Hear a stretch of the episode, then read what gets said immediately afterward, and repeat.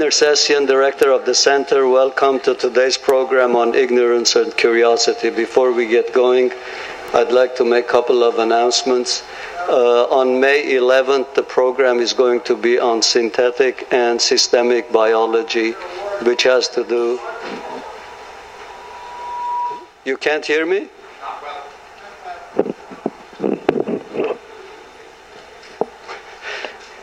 I'll try it this way. So on May 11th, the program is going to be on systemic and, and synthetic biology, which has to do with genes and disease and all sorts of other interesting things. And then on June 8th, we have a program on altruism and empathy.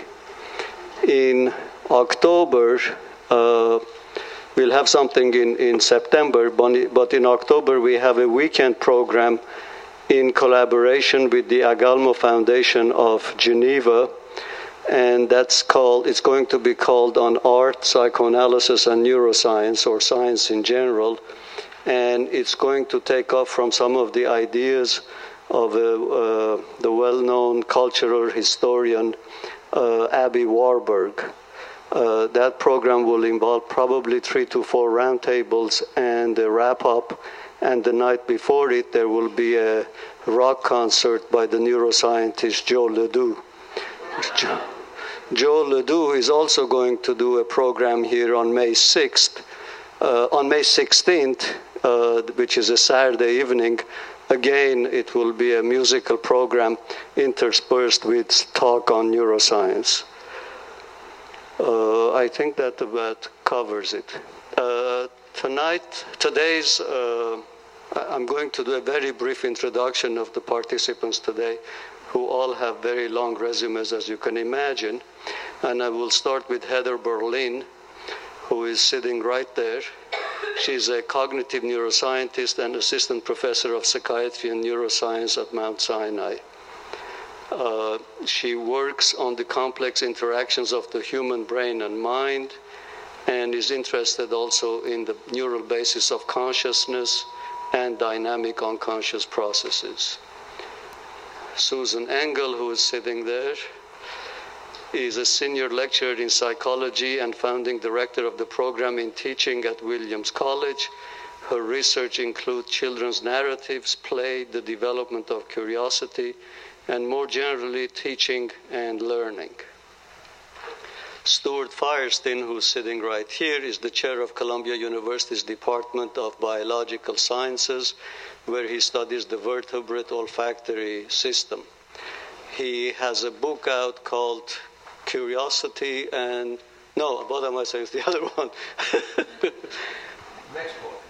Uh, it's on uh, ignorance and how ignorance drives science, which is connected to our organizing, thinking about and organizing today's roundtable. Paul Harris is a developmental psychologist with interest in the development of cognition, emotion, and imagination. He's uh, held a number of positions at various uh, universities from Amsterdam to London to Oxford, and he's currently the Victor S. Thomas Professor, Professor of Education at Harvard University. And Alan Hirshfeld, who is sitting there, is a professor of physics at the University of Massachusetts, Dartmouth, and an associate of the Harvard College Observatory. There are books from the participants that are out there, and I'm sure they will sign it for you at the end of today's meeting if you decide to purchase them. Uh, so, with that, we will start today's roundtable. Thank you.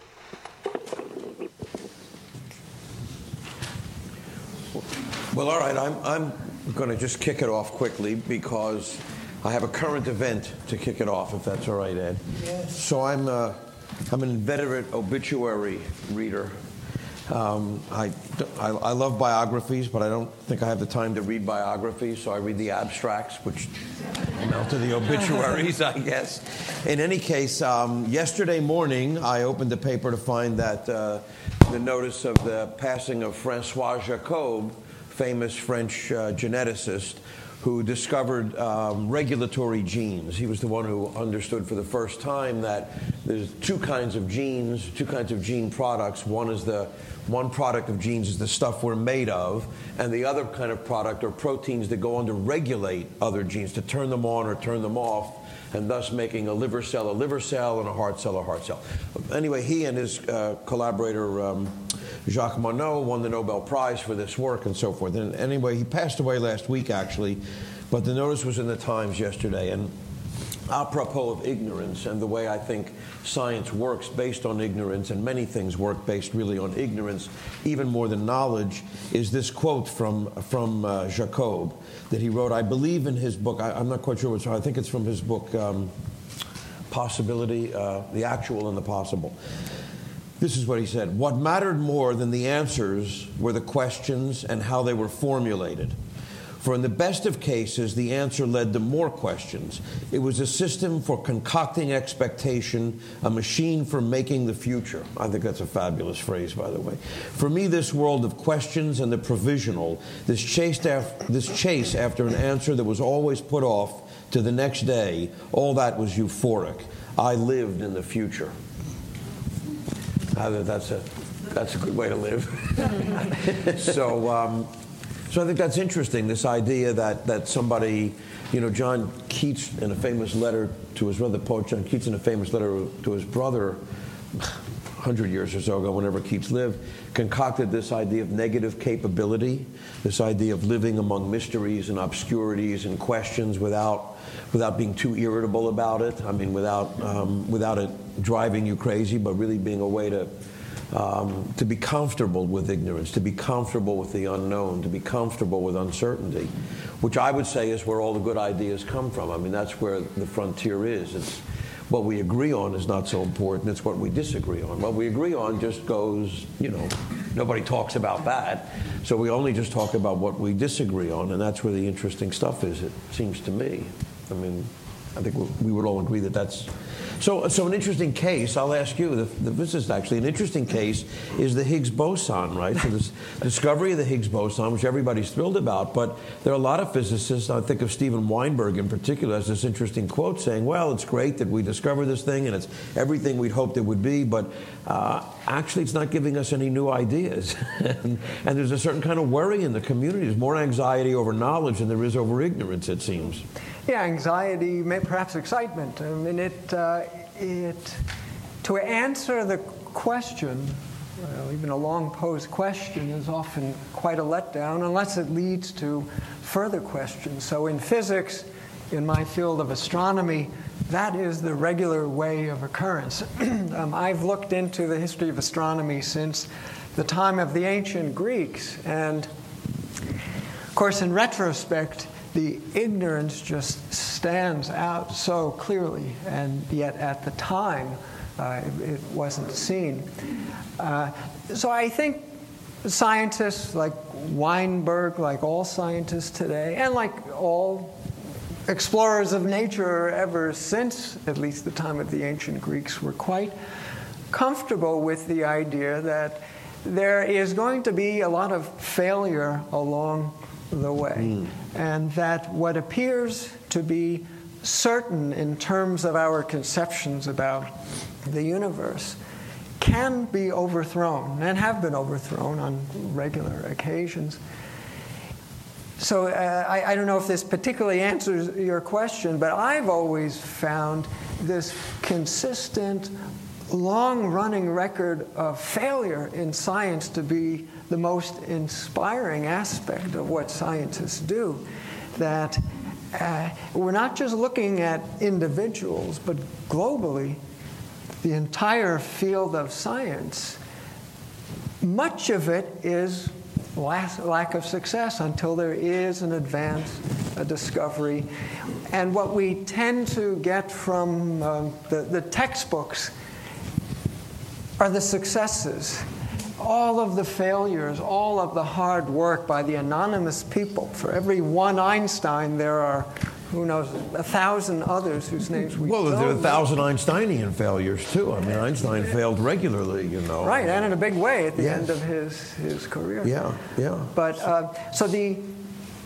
I, I like thinking about sort of the global aspect of ignorance, curiosity, scientific study, and how, as, as a species, we, we accept that science is a risky venture and you're not always going to make it to an answer in your generation or the next generation or even in, in centuries hence. So I think we're sort of at that point in terms of Higgs boson and dark energy and all these mysterious entities and force fields that we apply labels to.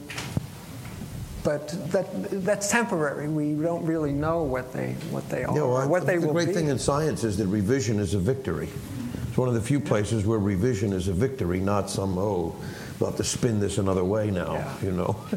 But I think I think the way that scientists think is more the is an exception to the norm. I mean, the, the brain doesn't like ambiguity, and it tends to want to fill these gaps. And you know, there's all sorts of psychological studies that show that you know there's a missing part of a, a shape, and the mind will fill it in. It wants closure, and there's a sense of satisfaction when there is an answer. So the brain will take um, you know ambiguous situations and and and create one solid percept, and that's the way it likes to function. And most people want answers to questions. So I think the way that a scientist's mind works, that it's driven by the, what's unanswerable, and that's what keeps it going, is quite unique, actually, because most people that causes a great deal of anxiety, particularly people on the more anxious side of the spectrum. You know, I work with patients with OCD, obsessive compulsive disorder, and they want answers. And if they don't have closure, it can be very frustrating. So I think that this drive for the unknown is a unique is a unique uh, characteristic, and it's not in everybody. I'm not So sure I agree. education. So, Okay. so, I mean, the discussion so far is focused on science and the extent to which it's special. But if you look at young children, they ask thousands of questions. I don't see them driven to neurotic anxiety by the fact that sometimes they don't get a full answer. So I would go even further back and say actually that science has to be humble and see itself as part of a much broader human capacity actually to ask questions, both of ourselves and of, of one another. This is not something you see in other species. But if you notice that, I think it has to do with brain development as well. A lot of what closes us off to things like being more creative and spontaneous um, is activation of certain prefrontal cortex areas.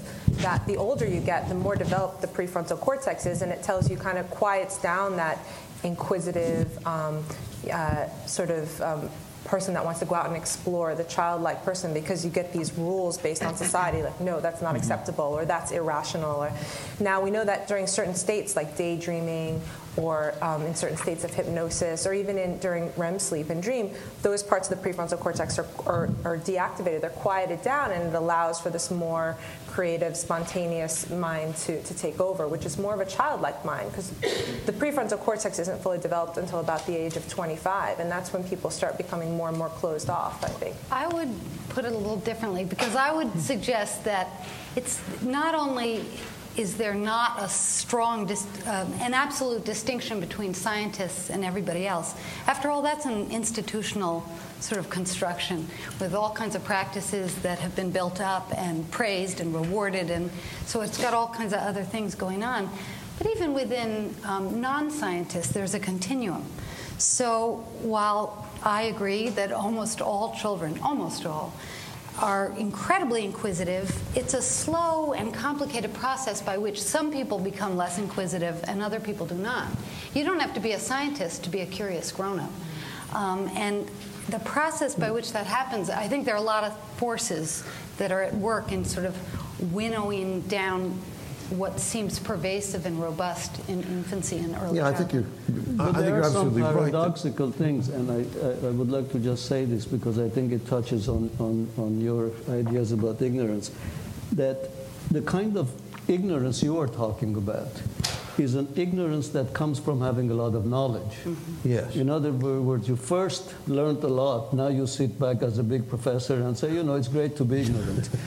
but the fact is, you. So there is, a, there is an issue there in the sense that the child doesn't have much knowledge. So for a child to be curious, it's easy. For us to be curious is harder. And then it takes even further than that a certain development because before we can say, well, I'm so curious that now I've decided from my curiosity that I'm in fact ignorant. So, yes, I think, I think you're right. Clearly, you read my book. Thank you. and, and, and it's certainly true that scientists don't have the corner on ignorance, and as well they shouldn't. I mean, there's a little bit of a worry, actually, that maybe ignorance too, easy, too easily belongs to sort of the elite scientist, uh, the person who has the degree, who has the knowledge, and now gets to claim that they can have ignorance, which should not be the case. I mean, so so uh, the worry is that that only I think what, what Heather said is that in science versus in this kind of science versus the, the rest of the public, you see it in more relief than you do anywhere else. But there really is a continuum. So I'm ashamed right? to say I haven't read your book yet. oh, I just bought it. Um, you bought it? And uh, Give it well, that makes two. Now well, you're I rich. got mine for free. He's rich now. Um, but I am curious about the term ignorance because I think of it a little differently, and maybe I'm wrong. Um, because most people are ignorant, actually, if you look. Not compared people in this sure. room, God knows, but no, no, no, in general, and most people aren't even uncomfortable with their ignorance. So, to me, one of the issues is who is who is motivated by their lack of knowledge, by their relative lack of knowledge. Uh-huh.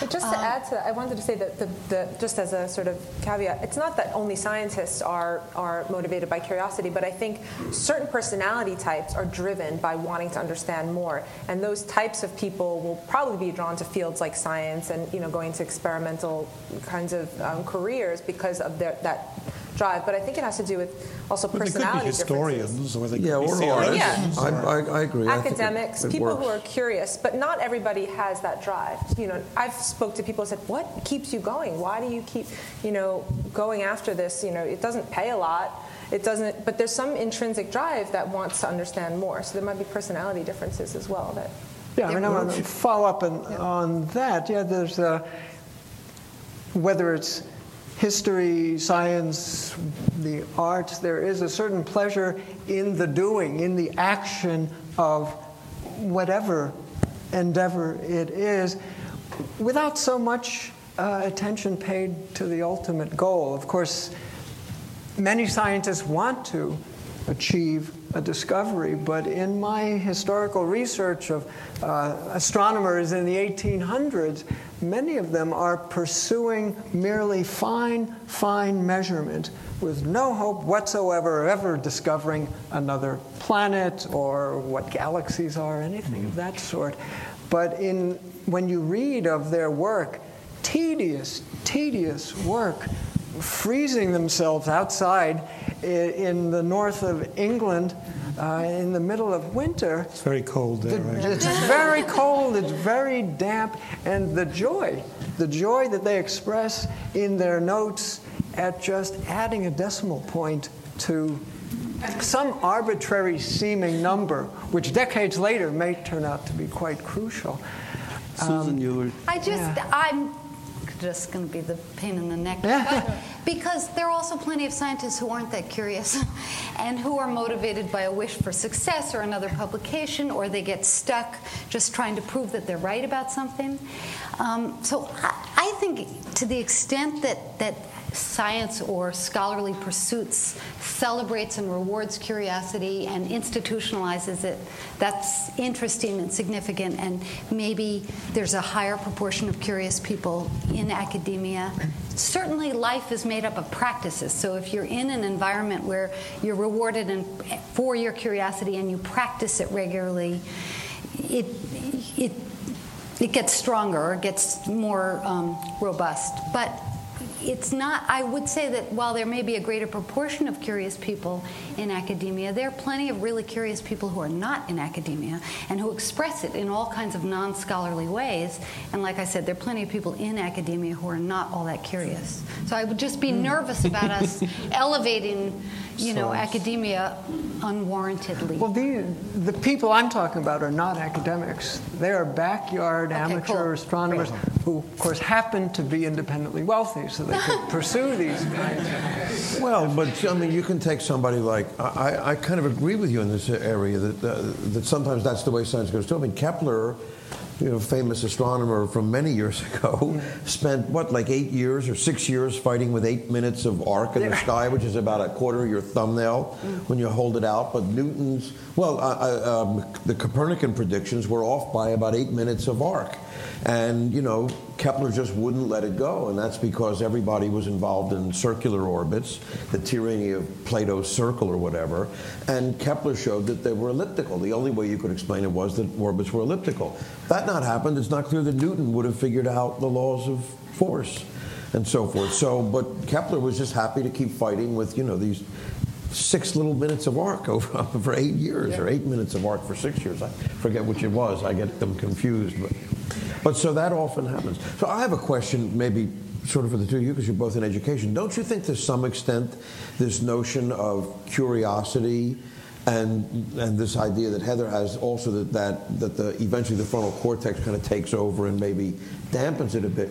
Is this reflected in a terrible way in the way we educate kids? I mean, in the second grade, all the kids are interested in science or something like it, something akin to it. They're all curious, they're all inquisitive, they like to screw around with things, you know, they like to see what happens and how to blow shit up or whatever and all that stuff. But by 11th grade, you know, we've pretty much drained all the interest in science and things like that right out of them. I mean, we have this amazingly efficient educational system for draining all the interest and curiosity, inquisitiveness, and science out of them in favor of what a colleague of mine calls the bulimic method of education. You know, which is to jam a whole bunch of facts down their throat here and then let them puke it up on an exam over here. Then everybody goes home with no appreciable gain, right? I mean, So this is a terrific question, and Susan is- is writing a book about the answer. okay. That's your answer? Yes, that's my answer. Turning to you. Oh boy. Well, I am still in the middle of writing the book, so I don't have the answer. Um, but I, I do think that our educational system works against um, curiosity. I think one interesting question is why some kids remain curious in spite of school. Um, it's sad that that's the way you'd have to phrase it, and I have some thoughts. I mean, look, there are a lot of reasons why schools sort of push against, discourage curiosity, and, and some are almost inevitable, and others are not. I- I mean, I don't want to take up too much time, but I, there are some ways in which just being in a group and learning things that everybody thinks you should learn pushes against being able to pursue what interests you and spend hours fiddling around with something um, or, or stay with one line of inquiry.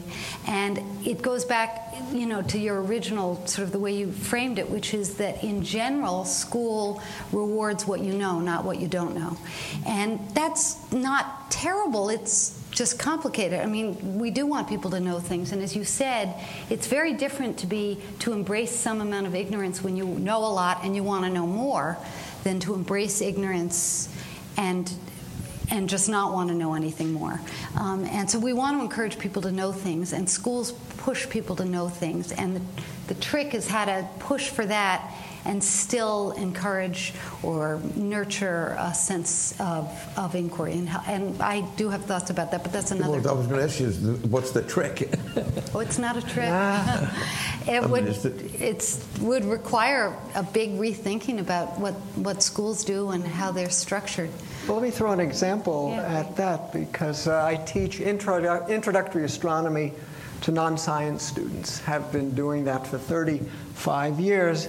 Uh, about first 28 of those, I did it in the way that everybody has always done it, and it was extremely, extremely boring for me, for the students, and tests indicated nobody learned anything. Yeah, th- but this, At this least for was, length of time also, Th- This was the, I'm, I'm I'm a very slow thinker, but I eventually did realize that I was not in any way enabling their curiosity. If, if we consider that every child is has an innate curiosity up to a certain age, I would see these, these high, the college students just appear to have no interest in what was going on other than what is going to be on the test. So I, I changed the entire course uh, out of desperation because I, I, just I couldn't go on with the lie. and so what the students are doing now is they are um, essentially recreating, at least in a symbolic sense, all of the astronomical advances that have been made since the time of the ancient Greeks up to the discovery of the expanding universe. They work in groups, the entire class is working together. It is somewhat mathematical, which freaks out quite a number of the students. Uh, and I get a lot of opposition in the beginning but after a while, after they see that their entire social circle in their classroom is doing the same thing and struggling together, after they get a bit more familiar with the mathematics and they see that I'm not throwing calculus at them or anything like that, I sort of see that spark of curiosity coming back. They ask questions of me, of the teaching assistant, to try and get to the answer and what happened to them in the interim before I got them? I don't, I don't know. I mean, I'll tell you a story yeah. that'll explain it. So um, I was in a fourth grade class, science classroom watching a group of kids do a very cool hands-on activity. Um, and they had to do with sort of inventing for themselves or, or seeing how Egyptians had invented wheels. And they had ramps, and they had wheels, and they had a little string, and they had a worksheet. And they were supposed to come upon this great discovery in the same way that the Egyptians had, and they were supposed to sort of answer some questions on the worksheet. And they were working in groups, so everything looked good, you know, hands on, lively groups. And one group got distracted by trying some things that were not on the worksheet with the equipment, and they started to hang in the bar up and down and swing it and try stacking things. And, um, and the teacher came over and saw them getting sort of off off topic, and she said, Kids, kids, I'll give you time to experiment at recess. This is time for science. and she was a really nice teacher, and they were having a great time. But what they weren't doing was that she saw that as a waste of time instead of thinking, how can I teach these kids mm-hmm. to ask a series of good questions yeah. and then pursue the answer? Because it's not enough. You see the motivation just sort yeah. of drain Well, it's away. not just motivation. The school has to add something. Um, and what it can add is teaching kids how to, I think, I don't know what you think about this, uh, how to ask questions in a slightly different way than they would have on their own. Well, you still have to teach them. Well, I, I, I was wanting to pursue Alan's curriculum a little bit more. So, is it the case that you, in some sense, present them with the history of the subject and they rediscover it? And to what extent is it that they they struggle to make certain observations that were previously made and were difficult to make? And to what extent is it that you also, in addition, once they've arrived at a certain point, invite them to say, what is the next question? Because that seems to me, what is the next question, seems to be a much more delicate pedagogic art to mm-hmm. nurture students' ability to pose the next question in light of what they've established is something which I think schools don't do very successfully. I mean, to be fair to teachers, that few of them are research scientists. I think also so, an important point is to just keep in mind that it's not a one size fits all. So there, there are many individual differences, and I think different learning, uh, different training uh, styles are going to be better for different types of people. Um, and I think we're all born into this world. You know, we don't know how we got here or why we're here, and people are very curious in the beginning and ask lots of questions.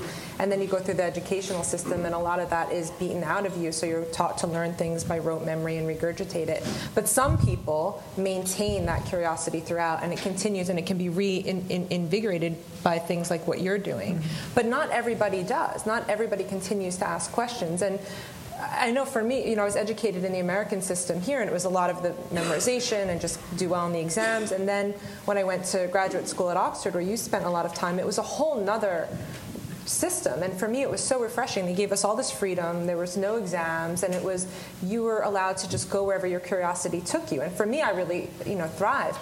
But I had other, um, you know, uh, colleagues of mine. They really struggled in that system uh-huh. because they didn't know how to navigate it. And I'm sure, you know, you've been there for many years. There are people who spend years and years and years doing their PhD because they have no structure and they need the structure. So I think that kind of open system where you're free to ask questions, it, it, works for some types of minds, but not all of them.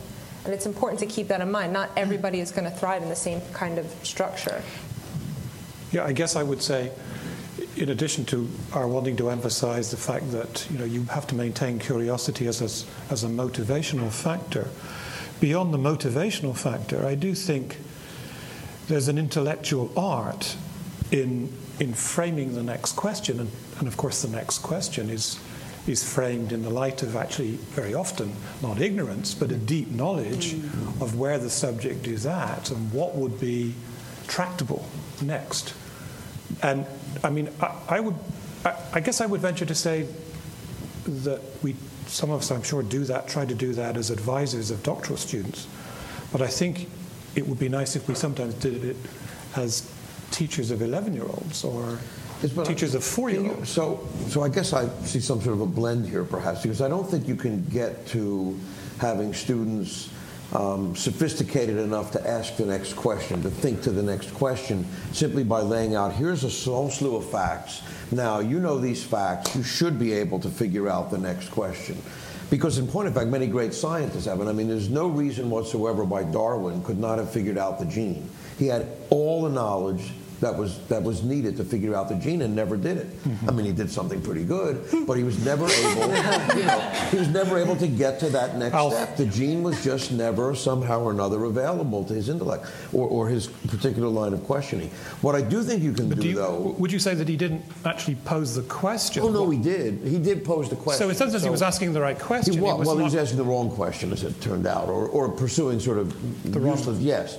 And, and, I mean, maybe there was no shortcut, and maybe it was just an, an unconsiderable hypothesis for him. But I, I, think that the way you can maybe train this is to, in fact, I always like to say, recreate the ignorance of a particular moment of discovery. I mean, one of the great tragedies in science, it seems to me, for scientists at least, is that the more, the bigger the discovery you make, the more quickly it just becomes part of the mainstream and it's forgotten as been as having been some big deal discovery, you know, because that's what we do, we make it in the mainstream. But but if you can go back to that kind of moment of ignorance before the discovery was made, then I think you develop in students not only the knowledge, now they're going to get this now. So I mean there's, you know, Galileo's formula for acceleration and gravity and all that has a time thing, and it's one of my favorite examples. It has a unit of time, and a time squared, in fact, right? So you can say this is, you can give them the equation, and you can tell them about the balls dropping and the inclined planes if you can keep them awake that long, right? Or you can say, well, here's the thing, though. Galileo didn't have a watch mm-hmm. or a timer. The best he could do was a sundial. The best he could do was an hour, but takes doesn't take balls an hour to drop, you know. So how did he time that out? Now you can begin to see students think about how you would solve a problem at a level. And I think if you get them to solve those problems coming up, then, and first of all, they'll remember the equation. And secondly, they'll begin to develop a sense that, oh, you find things out by solving problems. You find things out by asking questions. And then you get more knowledge, you ask more questions naturally just as a matter of curiosity. Hmm. Yeah, because this is you see, no, no, this is the I have process. A, I have a question. Goes, right? so, is it the case that Galileo solved the measurement problem by transposing it from a vertical drop to an inclined plane, or is that a So that was two ways. One was he used his pulse oh. as a timer. He realized he could use his pulse and then a pendulum swing as well. But finally, even that wasn't fast enough. And so the problem was, I like to say to students, he had to slow gravity down. Hmm. Well, how do you slow gravity down? Well, an inclined plane is where, you can drop a ball from here to there, right. or you can send it down that same vertical, but much more slowly by sending it down a long plane, and then he could measure that. Right. But it seems it's more it, than right? just curiosity; it's creativity. I mean, these are creative yes. minds, and, and you need to be able to think outside the box, and and also not to poo-poo the fact that learning the facts is very important. I mean, just rote learning facts you know, is is important to get to that point. So we have to find a system that that also encourages that because you can't just start out with nothing. But once you know all these facts, the people who make the great discoveries, it's a lot of it is these flashes of insight. And I think a lot of that, you consciously take in all the information, and then the unconscious kind of mulls it over. And it has a much larger capacity than conscious thought, and it can make irrational connections between things that the conscious mind won't allow. That's why they say take in the information and then sleep on it, and then usually you can wake up with an answer. So I think it's a combination of minds that have done all the hard work and taken in all the information and then allowed the unconscious to kind of mull it over and then come up with creative solutions that not everybody can come up with. That's why we point to these examples as being so extraordinary because they're so unique um, to come up with these solutions way outside the box. That, you know, From the teacher's perspective, it's a lot easier to teach a body of proven facts than to, say, conduct an experiment, a series of experiments with the students, certainly at the elementary school or middle school uh, age, because often the experiments don't work. They don't come out right. The care that the well, the Galileos mm-hmm. put into assuring that there are no effects that are mucking up the results. But I would yeah. suggest something, a slightly different emphasis, going back to your answer to Paul's question, which is that part of what everybody's describing is the pleasure of thinking. Um, of working through a problem because it's not just the question right? It's it's then using what you've learned to ask to think about building the next question, and partly we have the problem of figuring out how to get kids to do that in more and more sophisticated, knowledgeable ways as they get older. But partly it has to do with in helping children sort of who might not otherwise discover the pleasure of that. So if you grow up in any one of your households you're going to be around parents who encourage that kind of thinking out loud and who model the pleasure of thinking out loud or pursuing a problem. But many kids don't grow up in families like that. And so then the teacher has another problem, which is to make his or her classroom a place where thinking mm-hmm. is pleasurable. And in order for that to work, the teacher has to feel that thinking is pleasurable. Mm-hmm. So then you're you're trying to figure out how, I mean, and that's a worthwhile task for anybody who wants to take so then, it on. So then, How to then there get seems to be this balance problem, right, that we all worry about. At some point, you have to transmit some facts to people, right? I mean, they have to learn some things. I mean, scientists have to know a lot of stuff. So do lawyers, so do engineers, so of doctors and accountants and all. But, you know, knowing a pile of stuff doesn't really make you a scientist, lawyer. It makes you a geek, basically. You know, I mean, what, so so there has to be something additional to it. And I think there's a there's a relatively well, there's a very important question as to what are the relevant facts to teach. Why why have we chosen the ones we've chosen? I, I mean, I, I there's a fellow named Paul Lockhart who wrote this wonderful little book pamphlet almost called The Mathematician's Lament that I recommend very highly to everybody. It's a bit of a rant, but it's a great rant. and I mean, he asks a very simple question Why do we teach algebra? Hmm. Who in this room uses algebra? Do you use algebra anymore? I mean, a few people. All right, but, but that's a small. Oh, but, right. but, but, it's a small number of people, actually. You use algebra, and the. I mean, he gives this great example. He says, you know, the reason they tell you that algebra is so great is because we're able to figure out problems like Marcy is two years older than she was when she was twice her age. How old is Marcy? I mean, who would have access to that kind of information and not just be able to say, Marcy, how old are you? You know? I mean, it's ridiculous, of course. But, but, there's, but the reason I bring this up is that mathematics is an area where you can just think and come up with things. There can be little problems, and you can kind of think and try things at relatively little cost. I mean, you don't have to have a lot of experimental equipment.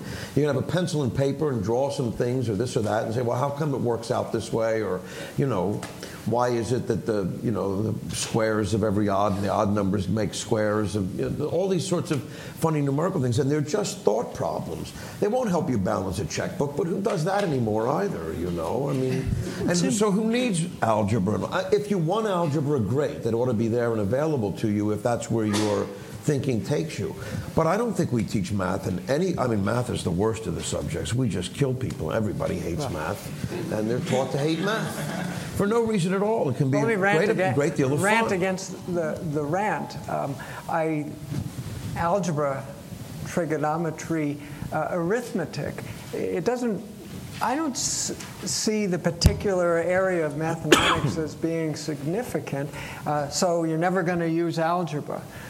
Well, why do people exercise? They go running. They're never going to chase down uh, prey for, for dinner anymore. I well, they might be running away from. but what, eh, eh, what, what I do see, and again, in my own students, and what I suspect is true, is if you do a lot of mathematical, quantitative thinking, I think it's good exercise for the brain. Oh, yeah, so I, Yeah. I agree with that. It's just a question of should we just be teaching the rules of algebra, or should we get Well, to them? hopefully not. I mean, Well, hopefully but- you but teach you the know that's rules how and, it's yeah, taught, and then right? you Yes. you figure out some way to make it compelling. I, I think there's no question that education can be improved, and there are so many now methods of teaching math that are making it so that the students have more curiosity. But isn't there, uh, at some level, a certain degree of contradiction between curiosity and knowledge? In the sense that if I want to know how to go to Third Avenue, I'm going to be curious about how I'm going to leave this building and go to Third Avenue. The moment I know how to go to Third Avenue, I'm no longer curious about going to Third Avenue.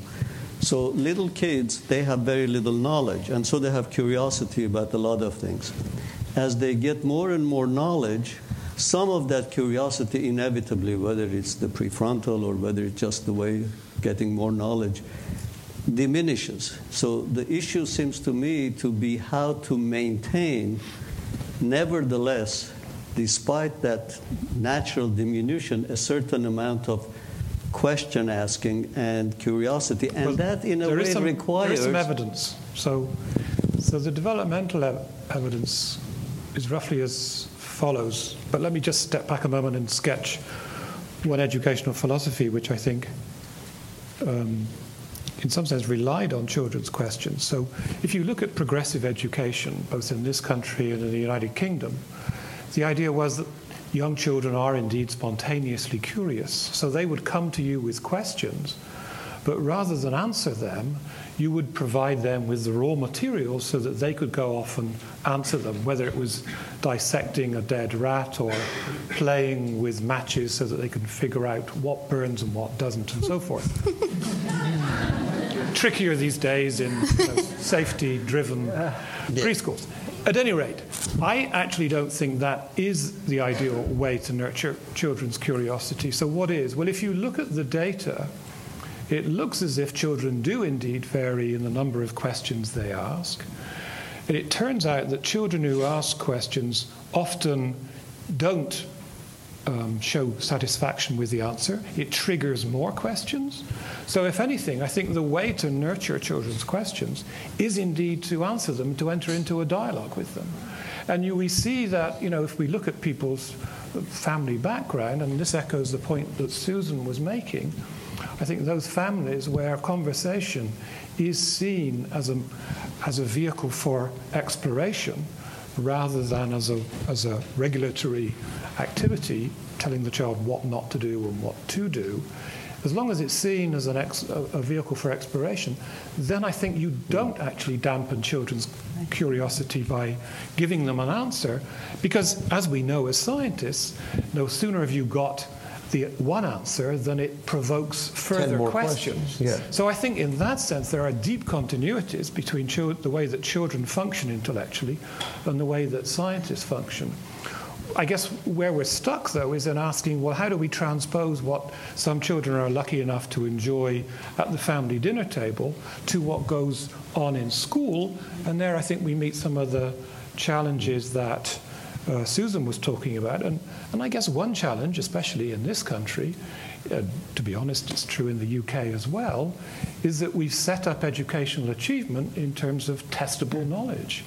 And my own children have complained about the fact that their teacher is so keen to move on with the curriculum that when one of them asks a quirky question, the teacher is inclined to say, I'm sorry, we don't have time for that because you know, we have the MCAS to deal with or, or so whatever. I think that's really true. And actually, listening to you talk about scientific endeavors, what struck me was the amount of time they take. Both time from one scientist to the next as we inherit the good questions and data of previous scientists, and also within our own bodies of work. And the great enemy of, of sort of of scientific achievement, but also of education, is uh, efficiency. And we have an a school system that's driven by efficiency. And you can hear it echoed in the things that teachers say, like, I don't have time for that. And you can see it in the way that schools are structured. And so, one, you'd have to change your thinking about efficiency, about what needs to be done in those 12 years of schooling, because it's not efficient to pursue a line of inquiry. I'd ask a more fundamental question. I've asked this question, and you'll never find an answer as far as I know. Why does school last 12 years?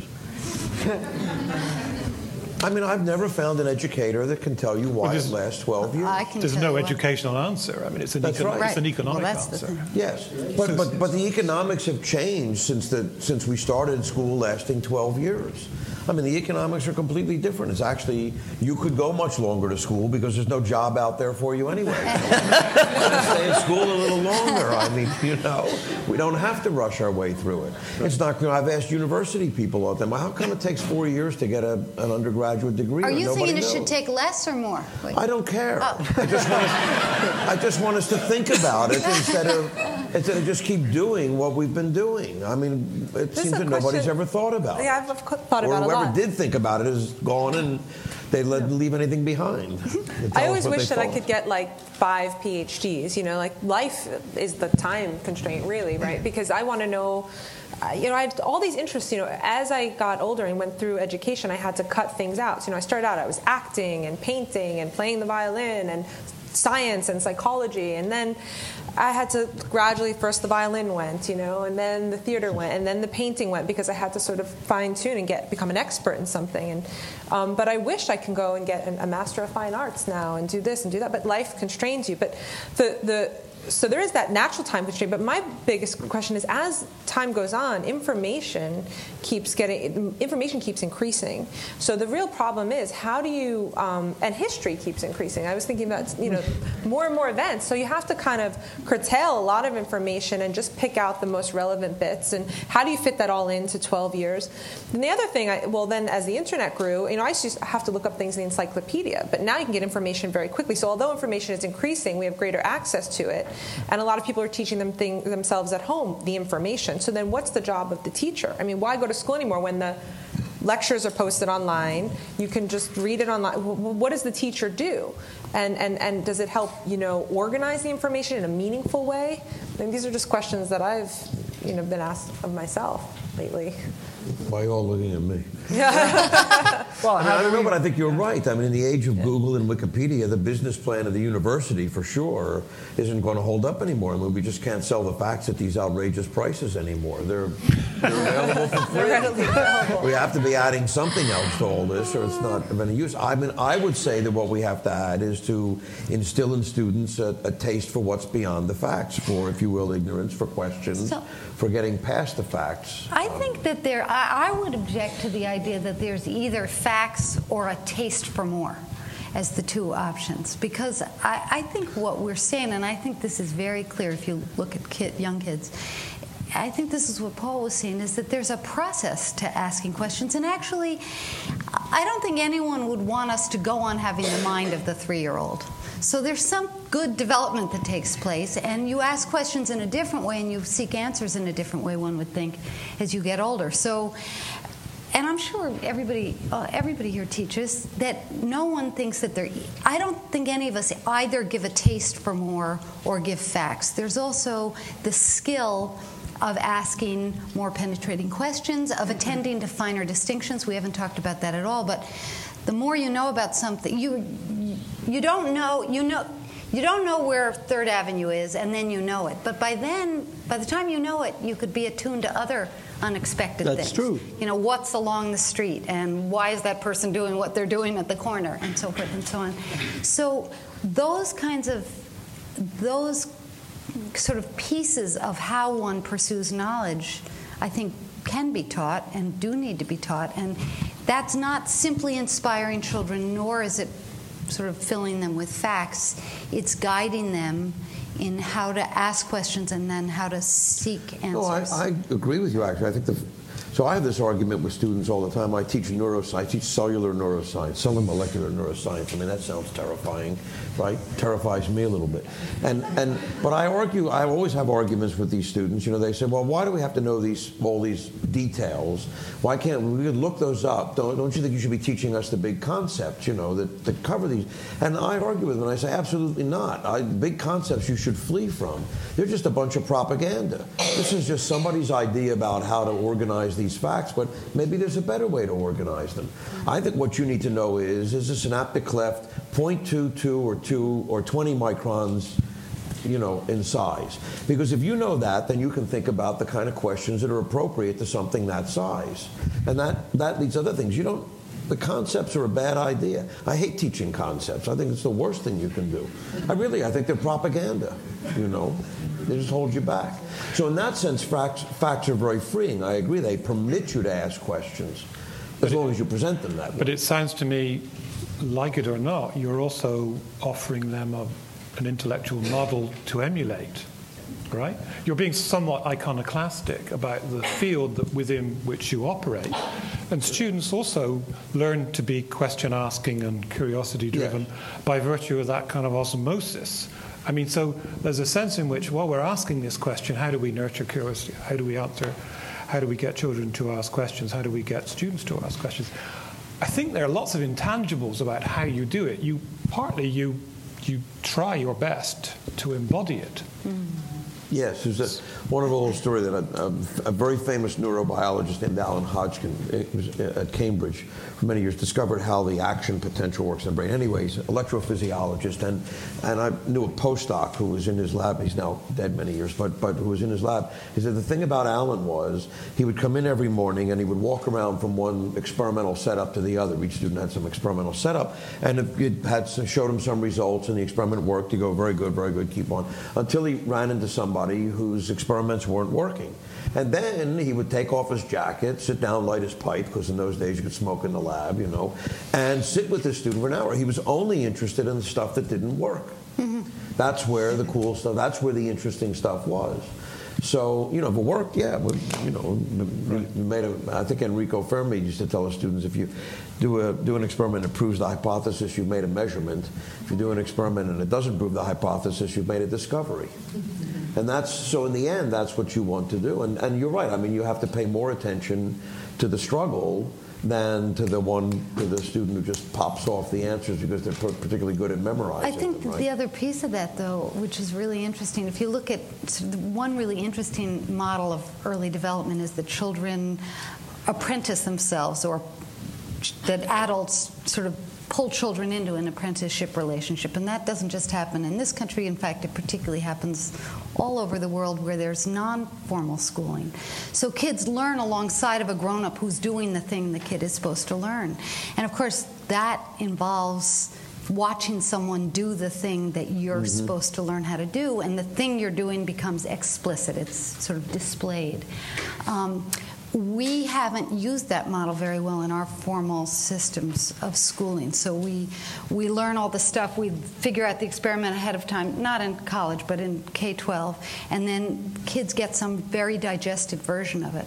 And teachers dread, even at college, often is the question they don't know the answer to. But it, you could argue that what kids at any age can learn most from is watching the grown up solve the problem, think out Struggle with loud, it, that's right. answer a question, Or confess ignorance. or confess ignorance. yes. And then think and say out loud. I mean, the best professors I ever had were the ones who said, "Let me think about that. If I think this, if I do this, if I if I mm-hmm. were to draw on that piece of information." So there, it's not only what you're encouraging in the student; it's what you're willing to display or make explicit in an educational setting. Is the outcome of these other systems known? Other words, the, Well, we know that in a large number of places where there's non-formal schooling, kids get good at the things that they're learning by apprenticeship. The question is, so you could get good in certain communities in Mexico at weaving if you weave alongside the expert weavers, or in other cultures at drumming or whatever it is. Um, The question I think that we're asking is can, is that a good model for something a little less concrete and finite? Like scientific knowledge or being curious, Abstract and I think that's or a, art or yeah. I think that's a question. But it's also there, there's just fiscal constraints. So I think, of course, the best type of learning is going to be one-on-one mentorship. And but you know, when you're stuck with you know, at these big universities, there's one professor teaching to 300 students in an introductory course. It's very difficult to get that really important one-on-one, you know, kind of mentorship. Whereas as I said, when I when I switched over to, to the Oxford model, where they have this tutorial mm-hmm. system, which is amazing. You know, you read this essay, you go and you meet with your professor one on one, and you discuss it and the ideas. I mean, but that's just not fis- fiscally possible. I mean, if there's Sarah Lawrence College, which is here, tries to maintain that Don system where everybody has one mentor and they can learn from, but but it's very very expensive to ma- maintain. Mm-hmm. So I think the question is, how do you how do you get some of the good aspects of that kind of mentorship relationship in these situations where you have classes that are hundreds I think you can use other kids to do it. So I think that's one of the great tricks. I mean, I'm not the first person to say this, I think, but I think one of the mistakes we make actually in our educational system now is that we educate kids all at the same age all the way through school. Hmm. You go through school with kids all the same age. I, I mean, that's also who decided on that exactly. So we could take Stuart's point and say that children will no longer have 12 years of education. They'll just have one year, but it's going to be very, very intense. If we look at very long. the, if we look at the entire educational arc from kindergarten on, if the endpoint is going to be a, sort of cellular neurobiologist, hmm. I mean, in kindergarten, I guess you have the broadest possible education with great flexibility, and there's some sort of, to use a geometric analogy, there's some sort of narrowing and specialization until you wind up with one of you. But what It was a the one thing. There was a great deal about almost nothing. Right? Yeah. what, and what if the end point is, say, a, a blacksmith?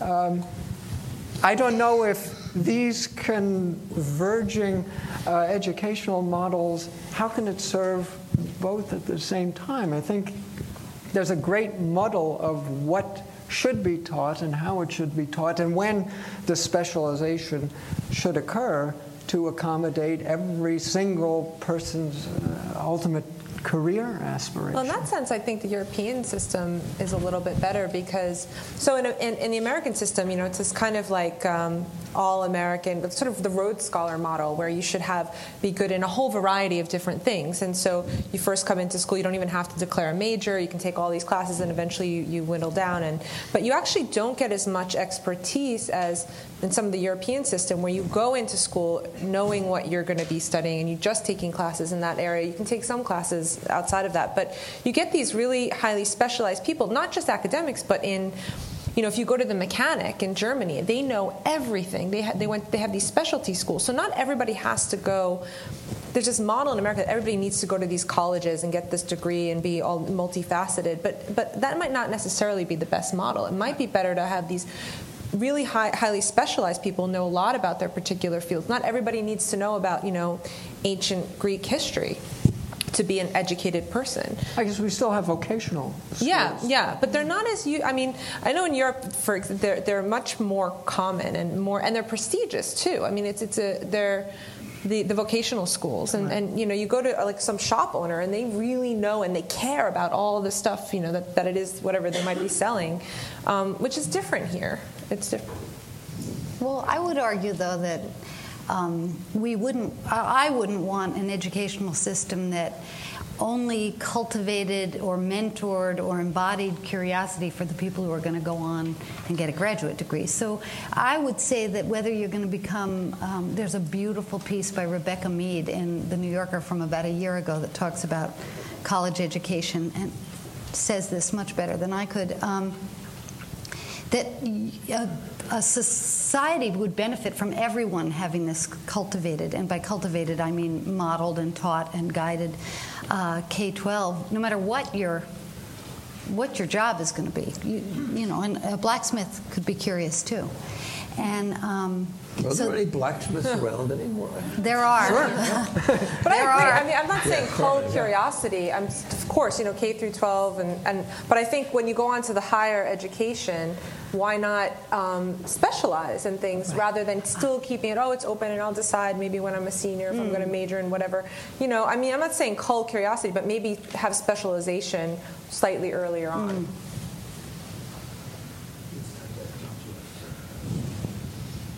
Do you want to take questions? Do we take questions? Yeah. If you, are, if you are ready, we can. I guess if you okay, okay with me. Uh, Michael Sachs. I guess one thing that, that came across seemingly was a, a, a, both the recognition of a need, of desire to acquire basic knowledge, and obviously that's the way our school system, our educational system, has been structured. And then we have curiosity as something else.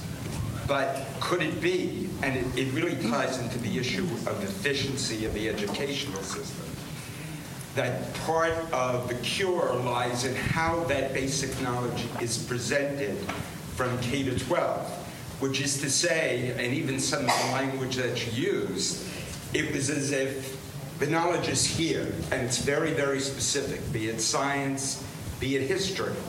But the thing that would be perhaps stimulating would be the way that was presented, in a way that it's presented in a context, whether or not it's history rather than just looking, learning dates, battles, kings, queens, to understand what they would have. So the question is simply can things be changed by addressing the way the basic knowledge is presented? Or would that lead to too much discussion and therefore go against the concept of needing to educate people? Susan. um, yeah, I, I actually don't think that children learn facts and then learn to think well about them or ask questions about them. I think that, you, and if you think about how kids get expert at the first things they get expert at in early life, they learn a little, then they do a little with it, then they learn a little more. I mean, in all domains of life, you know. Uh, and so it's, not, I would dispense with the whole idea that first anybody learns the body of facts and then learns to be curious about it or use mm-hmm, the mm-hmm. facts to ask questions. so. Be clear that I'm, what I'm really saying is the way it's taught. Yes, we it's agree. The way it's. Right. Can you can you please not interfere? Let me do it. It's also, I would say, quickly, it's it's also the way it's evaluated. So if you have an evaluation system which assesses children's ability to supply answers, mm-hmm. you will not be interested in children's ability to answer que- ask questions. Right. Exactly. Hi. Um, I'm redirect the conversation just a little bit away from children and the educational system to a comment that you made very early on, which I found fascinating. Um, Use the microphone, please. Sorry. Um, I'm hoping to redirect away from children and the educational system to um, a comment that you, a fascinating comment that you made early on, which was uh, the difference among adults uh, as far as level of curiosity.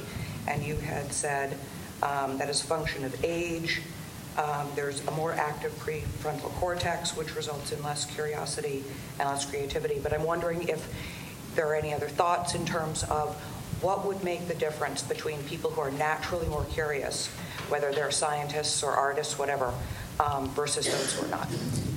Um, so for that, I mean, I can tell a little bit of what I've been looking at recently is the neural basis of spontaneous creativity. So people who are really good, for example, like jazz improv or um, you know theater improv or freestyle rappers, even compared to the sitting down and thinking about something and writing out a poem, for example.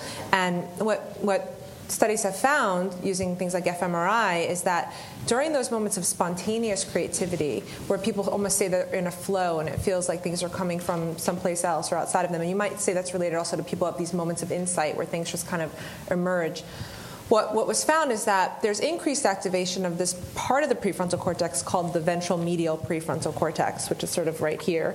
And there's actually decreased activation of what's called the dorsal lateral prefrontal cortex, which is normally turned on. And so normally you have these sort of thoughts that are coming from um, a bit outside of awareness. So they're, they're self generated, they're stimulus independent, so internally generated thoughts that are then kind of um, that are activated by medial prefrontal cortex that are then kind of modulated or modified by activation of the dorsolateral prefrontal cortex, which is kind of like um, you can think of it almost like a super ego or something, if you want to put it in psychoanalytic terms. So you have these sort of id drives and impulses coming up, and you have the super ego saying, wait, no, that doesn't conform to, to um, rational thought or to societal rules. And you kind of cull down people so they become less and less um, eager to perhaps express these. Um, uh, unconventional thoughts. But when they're in these states of flow or, or creativity, that sort of self critical part of the brain is turned down and it allows this free flow of thoughts to come out, which can lead to things like um, um, insights or creativity. So I think that there are individual differences, perhaps in the capability of turning down certain self critical parts of the brain that will that will um, kind of put a damper on curiosity. And you know, brains are different, personalities are different. So, but it, but I do think there is an age difference that when you get to a point where that prefrontal cortex is fully formed, there it becomes more difficult to allow that that spontaneous freedom. And a lot of people say it's good to get into a childlike mode if you want to become creative and kind of turn down the prefrontal cortex and allow yourself to kind of free things up a bit.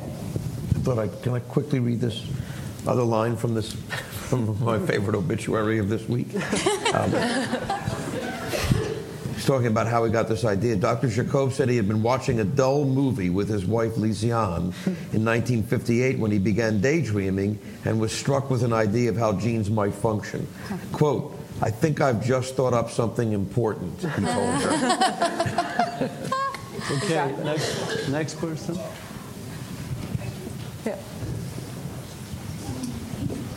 Myers-Briggs uh, type indicator purports to measure virtually every person precisely on the scales we've been talking about here. On the intuitive versus sensing scale, it's, I think, a preference for concepts versus very concrete facts. And on the thinking, on the uh, perceiving versus judging, it's a, a uh, propensity to be curious and want more information, constantly want more information, and a judger wants certainty, wants closure. So rather than talking about uh, whether the school system should go one way or the other, shouldn't we really be talking about how the school system adapts to the different traits each person has and best develops their propensity, whatever, wherever they, they tend to be on those scales? I mean, that's what I was saying before, is that the there are individual differences, and certain educational models are going to be better for certain personality types versus others. And it, even the other, the big five personality traits, you know, people who are higher on open-mindedness are going to want different, are going to thrive in different types of environment, um, educational environments than people who are low on open-mindedness and, and you know, perhaps high on neuroticism. They just want to know the facts and they want to know, am I going to get a good grade? And that will give them their, their they'll learn best in that model. So I think it's, but it's hard. You can't tailor an education system to individual differences unless you start Paul, separating people out. Do you have any ideas about that? I, I guess I'm slightly nervous about this because the history of educational research is replete with schemes for individual differences, whether we're talking about Howard Gardner's multiple intelligences or visual thinking versus analytic thinking. So I guess, at the very least, I would want a school which, which was rather flexible in what it offered for particular children, rather than being too sure of itself in identifying what type of child this particular child is, because I think that way can also close off conceptions of what children are capable of. Yeah. Next, please. I'm currently a student of undergraduate psychology at the Derner Institute of Adelphi University. So this is coming more out of my own personal experience and observations than it is the actual empirical research. Um, what I've noticed is that the continuum between people who just want the memorization and to get a grade versus the people who really want to learn is has really become very disproportionate. And in my observations, you mean it's they're, been sort of going into two camps, or, or? Uh, it's yeah, it's uh, it's really it's. And what I've seen is you see more people who are more interested in the grade and less interested in learning when the professor will thrust the PowerPoint out in front of the students. And I guess my question really is is the PowerPoint killing creativity and curiosity in universities throughout the United States and the world. Thank you. But seriously, I was almost brought to tears by this, uh, by this, um, the, uh, this talk because it, it, literally speaks to everything the education, the educational system is uh, deficient in. Well, I never use PowerPoint. I mean, well, then I have I a lot of respect. A, I go over and give a lecture on it, but I never teach with PowerPoint. I never use it in teaching. I, I prefer the board, and I think it's I don't know. I feel like I have a better connection with students when they see it develop on the board and I misspell words and I get chalk all over me and I'm a wreck, and I think that's useful for them. I, the I PowerPoint it, just lets you kind of go, right? Yeah. I, I think it depends how you use PowerPoint. And if you basically project your lecture notes on the screen, that's certainly not a wise use of PowerPoint. But it lends itself to some animation, some level of entertainment that I think students are more used to.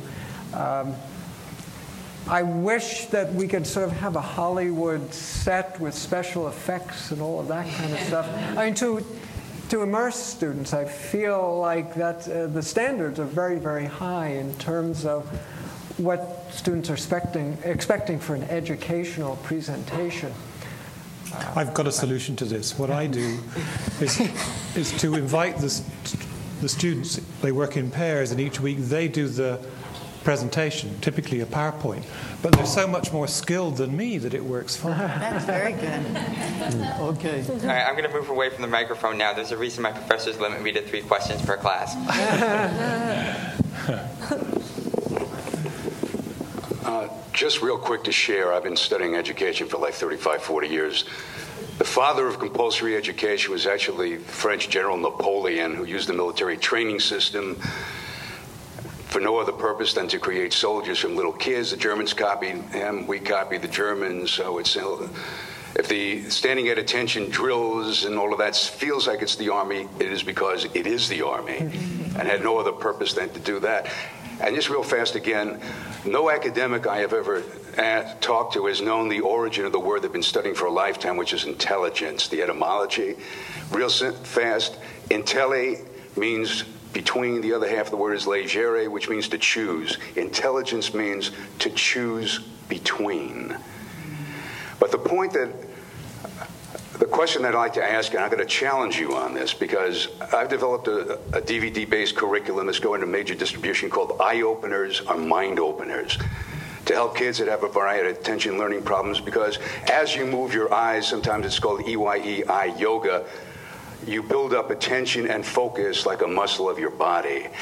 And with this whole thing that you've been talking about with the brain, that in a normal state of nature, you can't see without moving your eyes.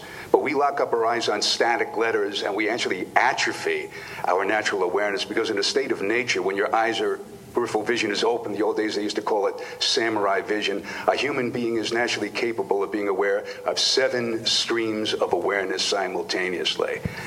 Now, in the work that you do, could you just imagine by doing simple eye movements and exercises that go back in India for 3,000 years, a normal human being could expand their creative imagination by 700%, which is our normal natural ability.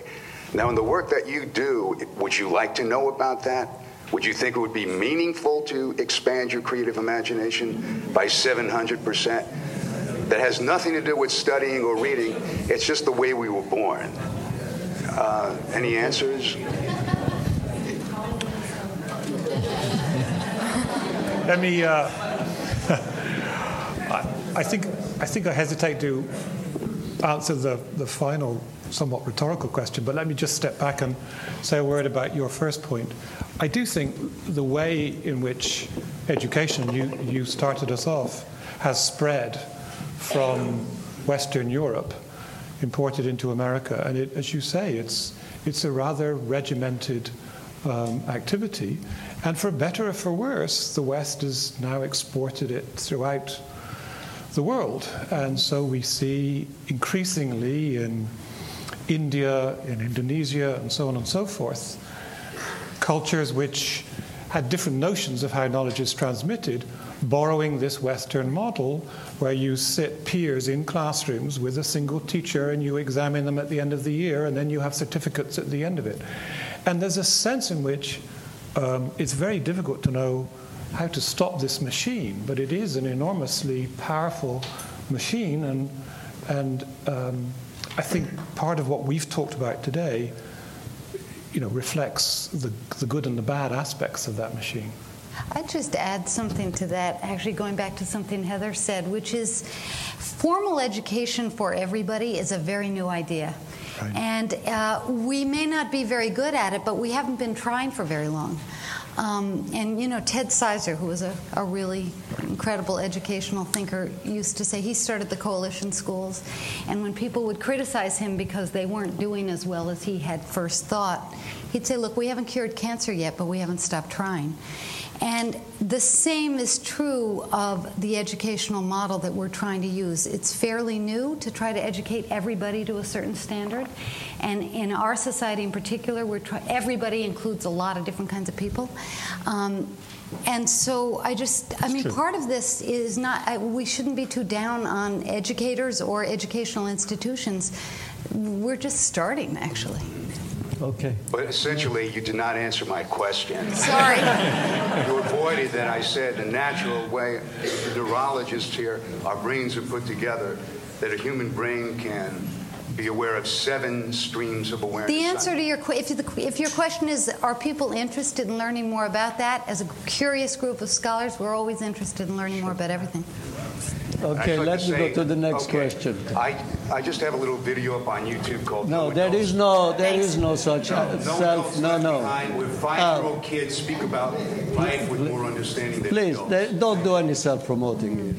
It's not for me. It's for the kids. Nobody gives a flying about children. It's next question, please. Next question. Next question. You were mentioning. You were is this thing on? Yeah. You were mentioning about algebra and why we need it. In the eighth grade, they taught me the quadratic equation, ah, yeah. which was very boring. I understood it, but it was very uninteresting. So I asked my math teacher, What is the purpose of this? And he said, Well, if you want to launch a missile to the moon, you need to know this. Hmm. So there you go. I've, I've lived quite a few years since then, and I've never had a chance to use it. As a matter of fact, if I constructed a missile to shoot to the moon, I'd probably become a guest in Guantanamo Bay. So the reason you see, is that we're, you see, the first 12 grade years of education, the education you get, like medical school or whatever, that's for a particular profession. But the first 12 years of education, we're told it's to educate the kids. But that's just a byproduct. That's not the purpose of the first 12 years of education. The first 12 years of education is to assign status. Mm-hmm. And it's a lot easier to, to grade an algebra test than a history test or a test on how you deal with people or, or how you, what your philosophy is. So, how would you, do you have any idea how to address that? Well, no, and I hope maybe you. And guys. I'm not going to promote any videos I have. But, no, no, no. But but I think you have you, you, have hit on what I what I consider probably to be what's really the problem to solve in education, which is not so much what we should be teaching, what we shouldn't be teaching. We go back and forth on that, but it's the evaluation issue and that's what we haven't figured out. We don't we don't have a good way of evaluating what we're doing, and so we take the simplest things to evaluate, like you know, teach from the test and or teach from the text, and then give to a te- give a test, because those, those are the things that are the easiest to evaluate, but they're actually also the most useless. And I agree with you. Much of what we actually evaluate, I wouldn't call evaluating. I would say it's weeding. Yeah. We're weeding people out for this or the other I, thing, I right? That's what these tests do. I would say, actually, going back to your point, that we uh, we don't even really know or have a shared understanding of what the purpose of education is anymore. I told you it. It was always to establish what you're. Well, okay. I, mean, I was waiting maybe, to find out today. Maybe when they first had school, they, they gave you school, I think, two or three years. You learned how to do arithmetic, how to read, how to write. That's it. You're gone. But now, Can I, can I stick up for algebra for a second, though? Because I think algebra is getting a bad name. Now, I, uh, I, you know, you don't know what is going to spark your curiosity until you're exposed to it.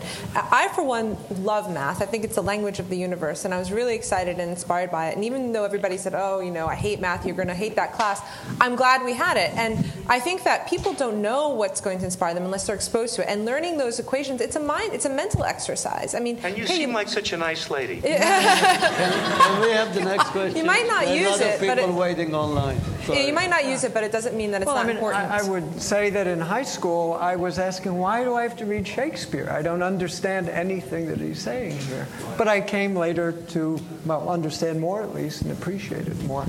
Could be, could be that whatever is gained from algebra is later appreciated. Uh, back to the topic of ignorance. And uh, I, I was very struck at uh, how quickly the conversation focused on education. Um, to, I, I actually worked in academia after being trained to be a musician. Um, and I don't have a degree, but I've worked for people who do. And um, I'll tell you a secret part of my life. I chose to stop doing science, even though it made me very excited. And the reason what made me stop is because the scientific method is an illusion.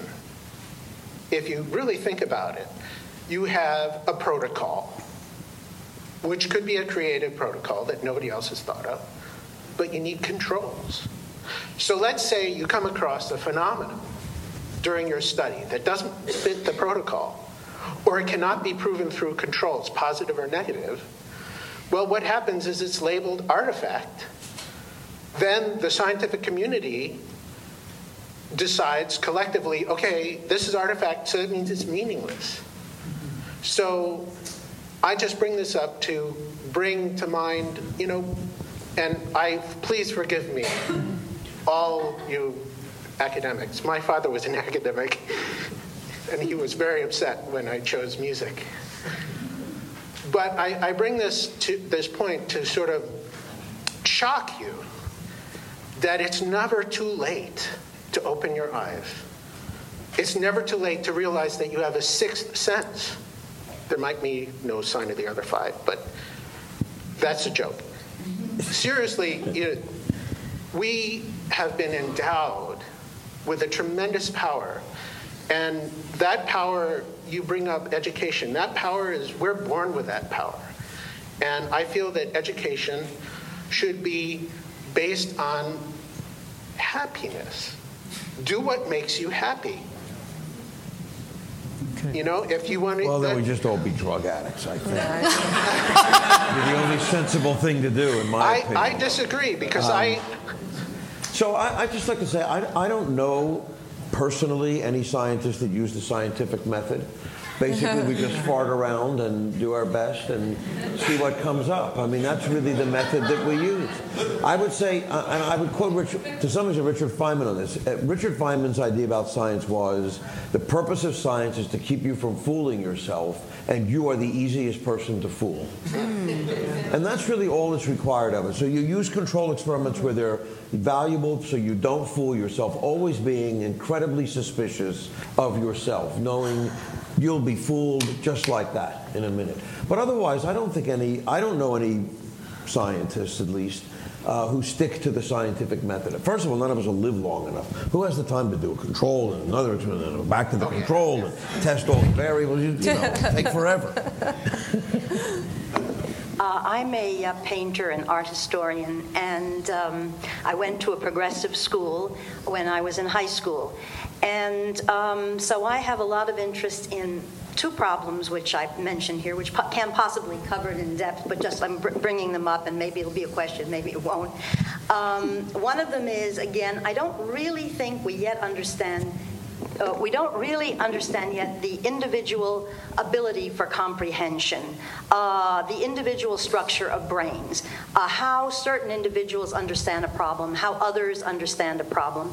And a lot of learning problems come from different time lengths, so it's very hard, again, to have a collective way of approaching students. But we have such large classes today, there's a mass culture, so it's harder and harder now to get into the intricacies of how we find out things and how we slowly learn things. Uh, an example is I studied art history, and it was taught in a very dry way in my years. And then later I was reading Merleau-Ponty about the body and the mind and the eye, and it became it becomes much more comprehensible. Uh, some people have already brought up this point that we learn in so many aspects of our being. It's such a unity of the mind, the heart, the, the physical being, and this is one of the most complex things to inculcate with various students. And the other issue I want to bring up is the interdisciplinary. Um, in the golden ages of the past, the great ages, there was always a connection between the sciences and the arts. Of course, knowledge was less than it is today, but I still think we have a very important task to introduce um, different fields that a student should study different fields. I once taught a class, class called 1912, and I invited every discipline to talk about the year 1912. And the most amazing things came out from scientists to poets to composers about what was happening in that year. And I still think we need more of a comprehension of the, the intercesses and connectivity of the what knowledge we have in this present time. So these are just two issues that, you know, if anyone wants to make any comments about them, it's, yeah. no, they're, uh, they're, they're, extremely good points. I'm not sure I could comment any further on them. I agree with you. They're both correct.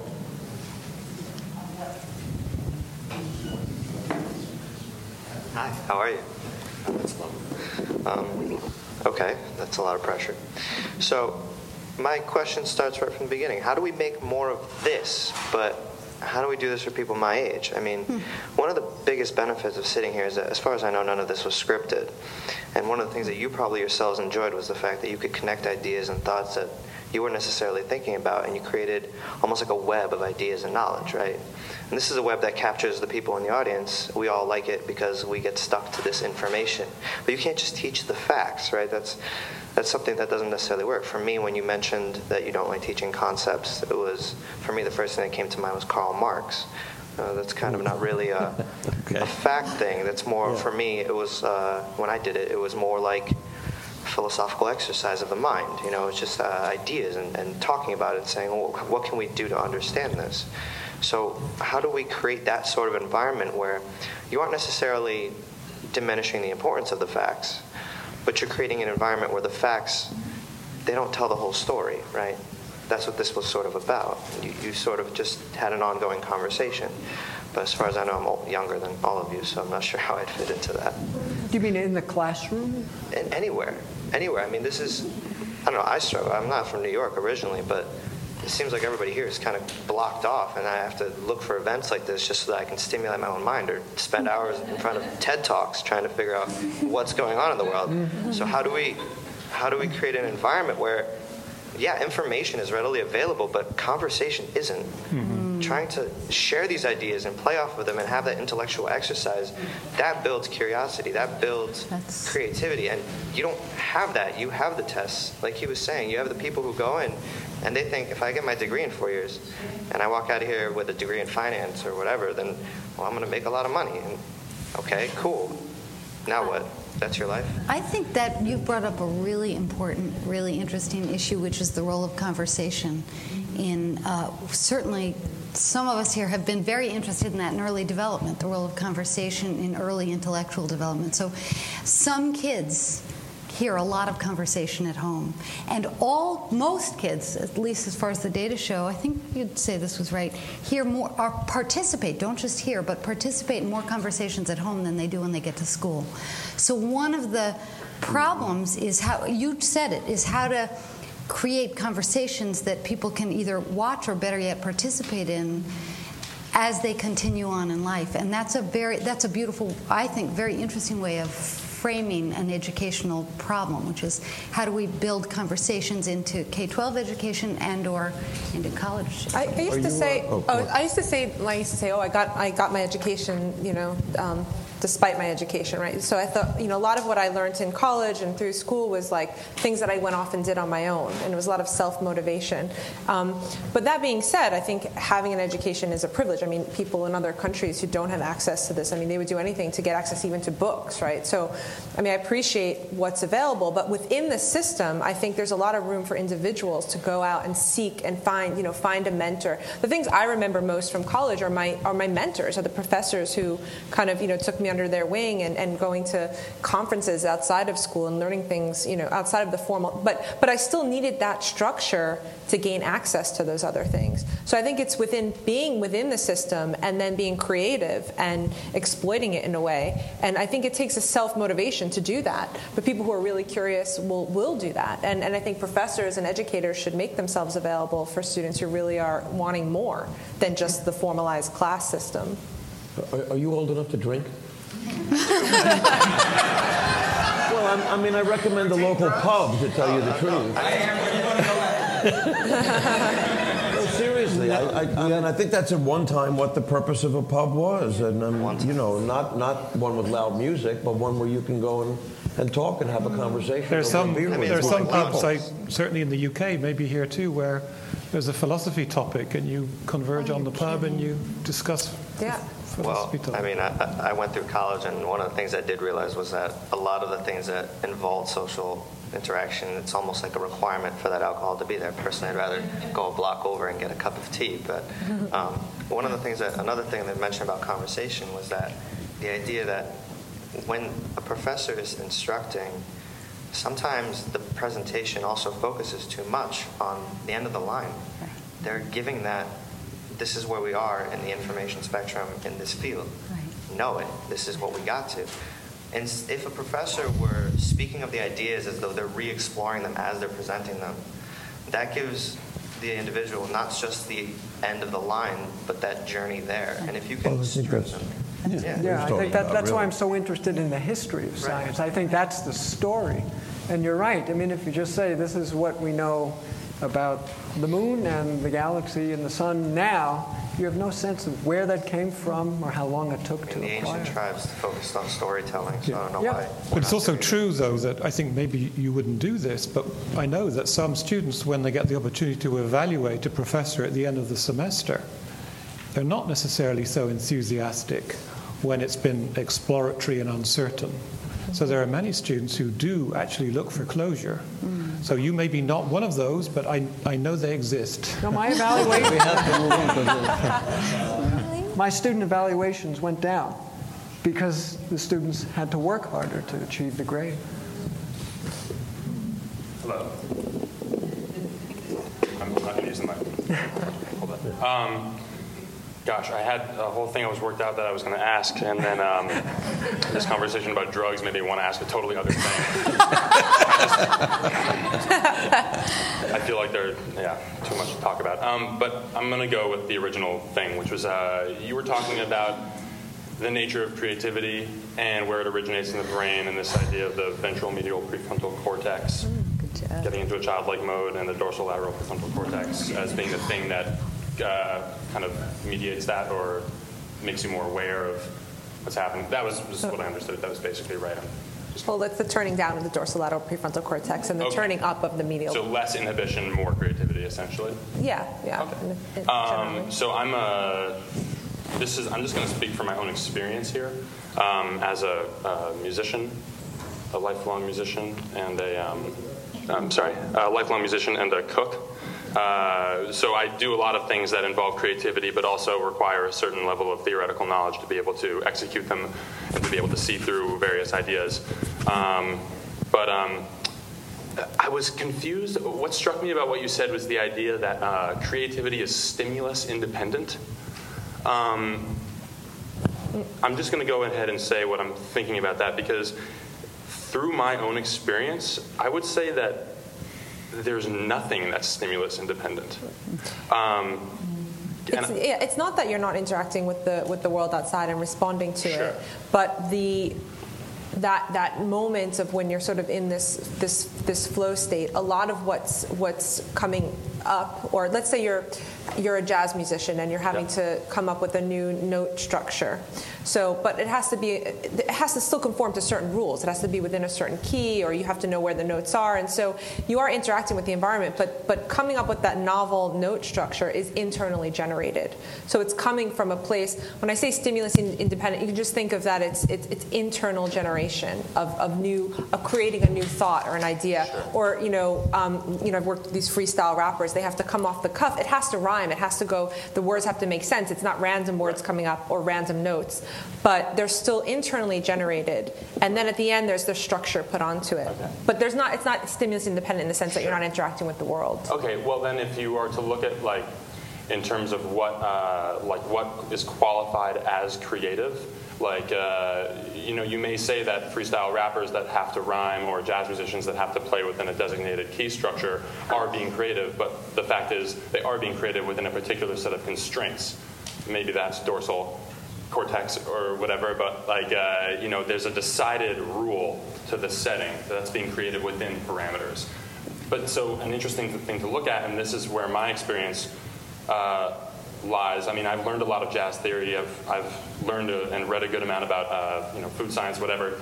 Um, where creativity for me has always like it's free jazz is really hard that's what I'm trying to say. Um, it requires a certain degree of, uh, of creativity that is not just about reacting to stimuli, and it's not just about generating um, internal, like internally generating content. It's about um, basically, yeah, like when you're in flow. For me, it's about, um, yeah, listening to that constant, uh, that voice or whatever, that insight but then, like, say I'm playing saxophone by myself, then you hear your own externalizations and you respond to those. So it's essentially a feedback loop that's being created by your own perception and, and expression of your thoughts. So even though it's reacting to stimuli, the stimuli are self generated. Yeah. And so it's like, uh, and then they're modified with what the output is. So if you realize you made it, you could do revision. So you made a bad mistake, or you said a bad word, or you did a bad note. Uh-huh. You can you you you you modify that. You know, you're, so you're constantly monitoring your own output, and it's structured, but it is internally generated. Yeah. If what you're, I think what you're sort of saying, if I could distill it to a couple of words, but is that is that you, you need a certain amount of discipline to experience real freedom. No. That's actually the opposite. Not what, you're saying. saying. Yeah, what saying okay. And here we go. Then nice, do it that way. And nice this try. Is, and this is where it comes back to the original question about education. So one thing that I've been just consistently frustrated with in my own education is what you were talking about, which is the idea of like what come, like what should come first, facts or curiosity, right? Like kids need to be imaginary and creative when they're young. If they're not let to do that, then they become repressed and they like drugs. and they do drugs. they do drugs. They turn to music and bad kids, you know, whatever. But like the point is, like I think that right, school. I've always felt that school should follow that same model. Like it should be about playtime first, and then saying, and here's how other people have done it. Check it out, and continue to ask yourself if there are other ways to do it, because there are myriad ways. There are a million ways to get to Third Avenue okay, so we will stop there and okay. go to the next question. That's a, a million I don't know. I like that. Good title for um, One, I just want to make a comment, which that everybody knows, but obviously none of this can be talked about without talking about the economic structure that makes our schools, or either, you know, wouldn't, don't want to say makes our schools what they are, but certainly is a very powerful force, not only in schools, but what we do to the whole notion of curiosity, especially if we look at America and, and we can go on about that, but certainly even the whole mission of the university. Is it a place to help people think, become citizens of America, citizens of the world, or is it a place to fill a cog in the corporation and build? You know, I think those are really different philosophies of education and certainly very powerful in, in American system. The second thing I want to say is very different. I'm an, a psychoanalyst, and I sort of want to hear more psychoanalytically. We should know a lot about ignorance and curiosity of a very different kind at an individual level, where, at least in my experience, So uh, obviously, anxiety um, works against curiosity in both consciously and unconsciously in tremendous ways. And I think that you see that at the level of the individual and at the level of society. When everyone, you know, is terrified, is there a job out there? It's very hard to say, "Shit, I just want to follow my bliss and be a history major and do this and that." I think that adds to the individual pressure when there's that kind of anxiety, as well as unconscious anxiety. That I also think um, at a, starting from a very young age can uh, get in the way of the capacity to learn and be curious. And there are many different ideas about this, but one of them also brings me back to what has been touched on in many ways here, but is the whole idea of learning about curiosity within a relationship. And uh, not in a concrete sense of it, but about being in a relationship. Whether it's my relationship with a patient and knowing that some of their fears, my belief and capacity to engage them is going to be part of what is going to allow the two of us to work together and to be able to begin to look at the anxiety and look at what make it, makes it so frightening to learn, in that case, about oneself. Which can also, I might add, open up one's capacity to want to learn many other things that, that, that learning of self curiosity. Now, I'm not saying that obviously everybody isn't going to be an analysis, to say the least, but the idea of what comes out of the, as has been mentioned, the parent child relationship, the enthusiasm, belief of the teacher with the students, sitting in a bar, the conversation, this opportunity for conversation of sort of what is going on in our in our brains and our minds together that may facilitate greater openness, creativity, curiosity. That um, you know, obviously, got somehow that that was alive in each of you here. So, I would say two things. Maybe there's no need to say anything, actually. she didn't really ask a question.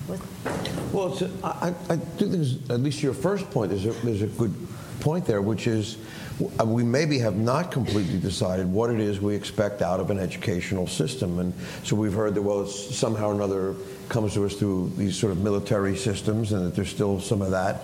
I've heard it suggested that a lot of it comes to us through the English system when England was an empire. And England had this empire to run, stretched all the way around the world, but you know, they didn't have telephones, they didn't have an internet, they didn't have email, all that stuff. How do you get that done? How do you get that done efficiently? Well, you get a cadre of people who all know how to read and write and spell and, and do math in exactly the same way. And then you send them off to do those jobs and you don't have to worry about them. They are literally cogs in a machinery. Uh, we have largely that sort of an educational system today where we have very distinct things we expect you to know by second grade, by third grade, by fourth grade, whatever. And that's because we're turning out some sort of a, you know, a role filling person. That's not, I think, what we want, but as the geneticists say, you, you always get what you select for. You know, they, mean, they mean that as a warning, of course. I was, I was going to actually say something a little different, which now I'll say it. Um, I'm very interested, actually, and curious about what more clinically informed people have to say about anxiety because my understanding of this, developmentally, there are two opposing things you could say about the role of anxiety. One is I think there is some evidence, and I'm trying to write about it, we'll see if I'm successful, that a certain level of security, secure attachment in toddlerhood promotes exploration. We know that already, that's well established, but I'm trying to make a link to sort of curiosity. On the other hand, the old, the classical definitions of curiosity in the developmental literature suggest that curiosity is the urge to resolve uncertainty or explain the unexpected. Those are two of the well known definitions of curiosity, which suggest that a, a certain amount of anxiety makes you try to get an answer. And so, if you're talking about very anxious people, where it's a broad sort of description of their all their experience. I, I can understand why if you're too anxious you sort of shut down and you don't you don't seek the unexpected or the unknown. On the other hand having a little bit of anxiety is what is is one way to explain curiosity is that it's a response to a little bit of anxiety. I guess so, I would wonder if curiosity is more a, a response to something vital, vitality, Uh, or some but curiosity usually, I mean, I, correct me if I'm wrong, other people, but usually there's something you don't know and you want to know it, and so you have to find an answer to it. it, it well, you know, historically in psychoanalysis, at least my personal experience was that it was the other way. The idea in psychoanalysis was that you sit behind the patient, you ask the patient to say whatever came to their mind and then you made an interpretation, meaning you then said something to the patient that the patient himself did not know about. So, in essence, that method of doing the work, to me at least, blocked the analyst's curiosity because the analyst had the answers and fit whatever the patient said within a schema that he had studied and made. So, some years ago, I in fact wrote a paper about this and encourage that the analysts should focus more on making themselves curious and making the patient curious about himself, but not in the way that Heather described before in terms of what she called the superego, namely self-critical way, because as long as you're self-critical, you learn nothing about yourself. The only way you learn about yourself is by being curious in terms of understanding why you did something, you felt something, you behaved in a certain way. If you do that without criticism, inevitably you get more control over anxiety and you get more knowledge about yourself. For a child to pursue their curiosity in a school environment can be a very risky social action. Yes. Yes. Uh, I mean, there are very few students who are willing to ask the questions and make a fuss and uh, badger the teacher, whatever. I think most students, uh, I'm an astronomer, what do I know? But in my experience, most students probably want to fit in. I think that's one of the more important social agendas of, of middle school and high school, uh, unless I'm mistaken. And I think that, that may cover a large, large fraction of students. Mm-hmm. So we have three more questions and then we stop. Please make them brief because we are running out of time on our. I have a general question for all of you and a very short, specific question for one of you. Um, how can we deal with societal anxiety? I mean, if we all agree that, or general tendency to agree that um, there's a balance in education between um, facts and difficult work of interpretation, which is hard to evaluate, which is even, and any evaluation effective evaluation requires some subjectivity, so you're worried that the teacher may be being fraudulent, trying to claim that her or his students are doing better, and society is afraid of being defrauded. Society is anxious about that. Is there, I mean, if you can come up with a way, with a better way of measuring um, critical thinking, that's great. If you can't, is there any way, either on this issue or on others, to address the degree that, society, that societal fear um, forces a dumbing down. Um, the very specific question to you, sir, is were you being uh, intentionally self contradictory in order to provoke, or is there some way that I'm missing if you're asked? If, if you want students to know that a structure is 0.2 microns rather than 2 microns because they want to know which questions they should be asking about that structure, is not the idea that some, some questions um, are more appropriate for different size structures. Is that not itself a general concept, which is what you were saying you shouldn't be focusing on? Excuse me. You better answer the first part first. so, uh, I, I went to a very interesting talk in the course of this week given by a Finnish educator about the Finnish educational system.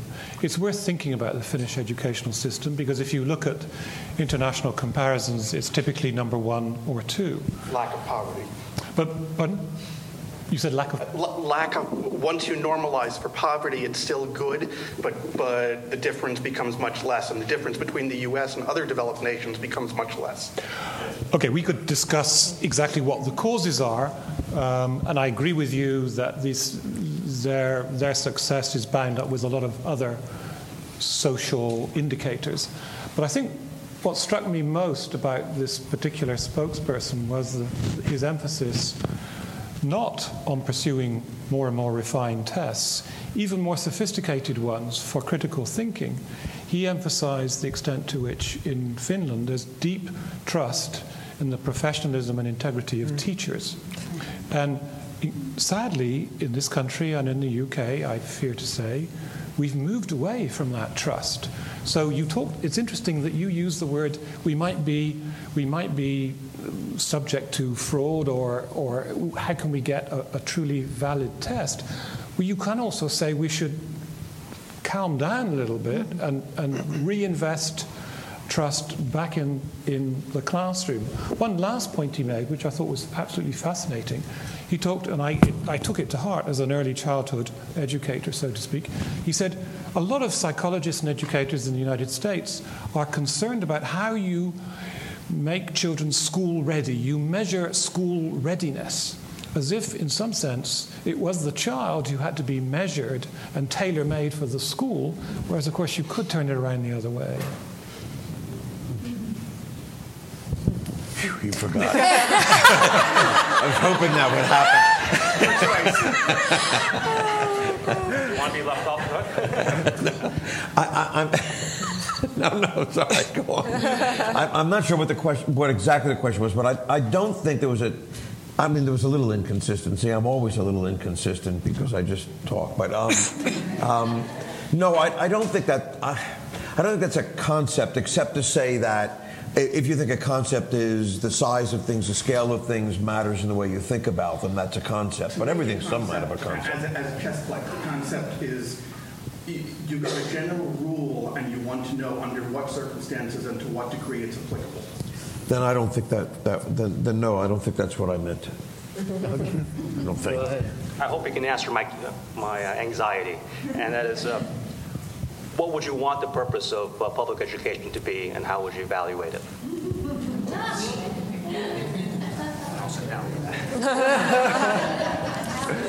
well, let, let me give a slightly light-hearted answer, but I think maybe it's in the spirit of this afternoon. One of the things I think we would want, and of course we never evaluate it, is that pupils emerge with the ability to enter into a lively conversation and enjoy it. I have to say the best thing I've ever heard said about this was by the uh, woman who's the president of Barnard, whose name just went right out of my head. Not the current president, the last president. She said the reason you'd like to get an education is to make the inside of your head an interesting place to spend the rest of your life. That's pretty great.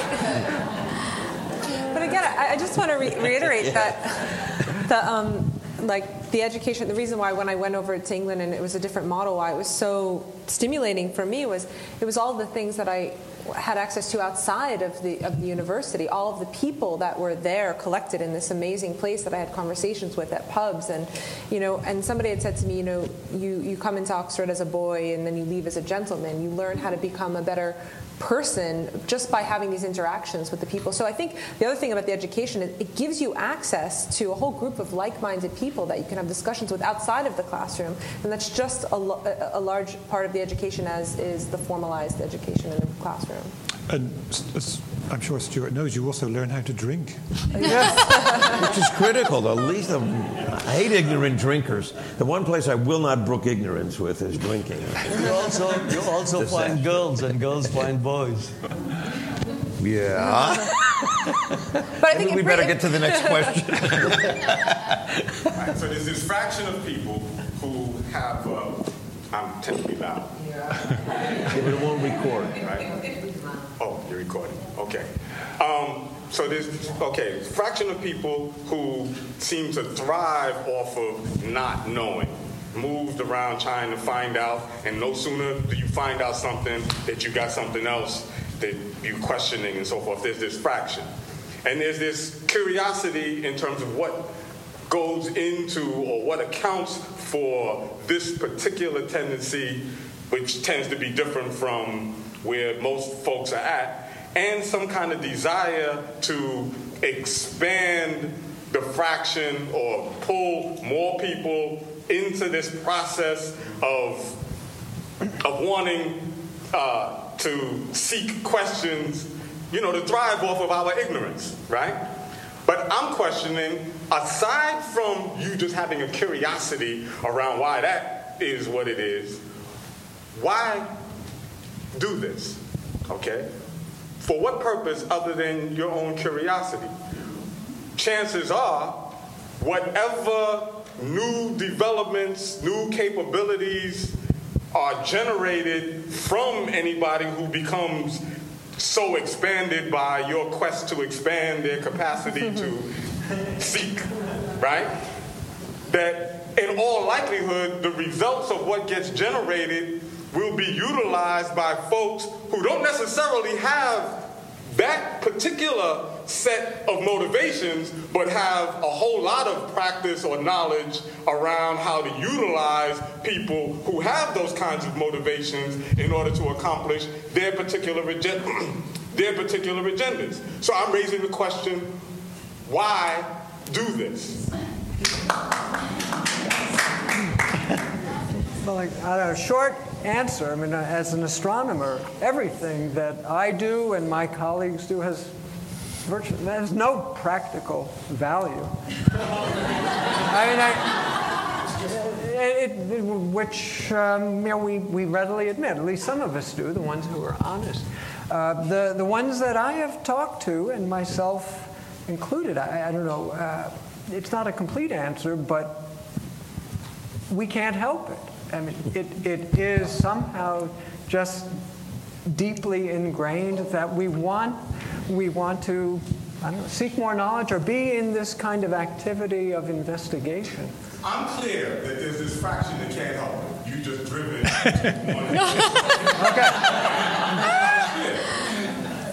What I'm posing is the question of why are you interested, if you are interested, in expanding the the numbers of people who might engage in this if you don't already have some clearer purpose as to what that would be for other than just doing it you know for the sake of doing it because because the market well uh, let, let, yeah let me answer. I mean in fact uh, part of my job as a professor and my colleagues is to decrease the number of people who join our ranks. I mean, we have in the physics department about one third, I guess, of our students drop out before they graduate, uh, to or or they just pursue you know, other other activities that they like better. So um, uh, it's not. Sure. I don't think it's like we're trying to gather everybody to do what we do. We certainly are interested in letting them know. but the conversation today, the part that touched education, had to do with the notion of how to make people be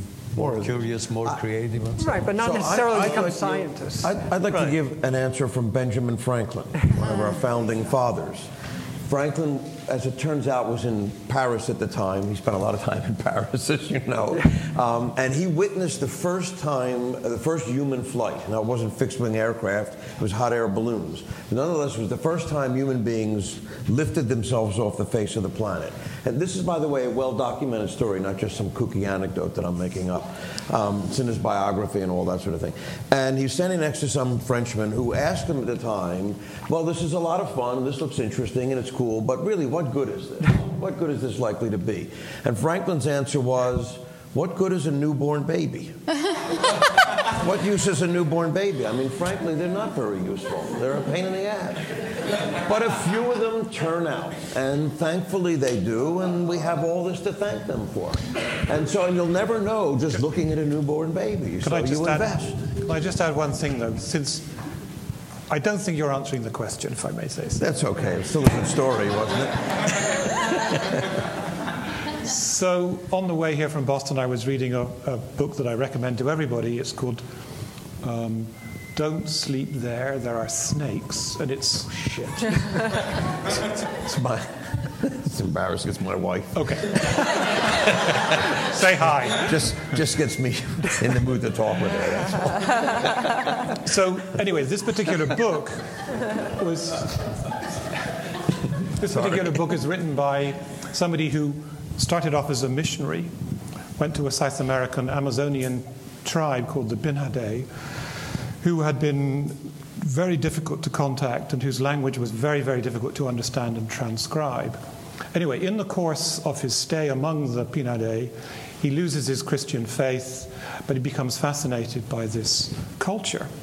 And one of the things he describes in a very um, fascinating way is actually the fact that they live, and he, he analyzes this both with respect to their cultural practices, but also the, the, language that they use, they live very much in the moment. They do not think about the past. They do not really think about the distant future. Their memory goes back as much as can be offered by by living eyewitnesses. So they have no myths, no fiction, no history, no, no religion, other than a kind of very here and now belief in the existence of certain spirits, which they claim to actually see. Anyway, what struck me was that in the course of living among these people for about 30 years, um, Everett, the, the linguist, um, comes to value their way of life, which in a way, undercuts everything we believe in in the West. And so, to that extent, they might well say, What is the use of a newborn baby? Well, they might say, in some sense, it's the celebration of life here and now, and that's all that we need.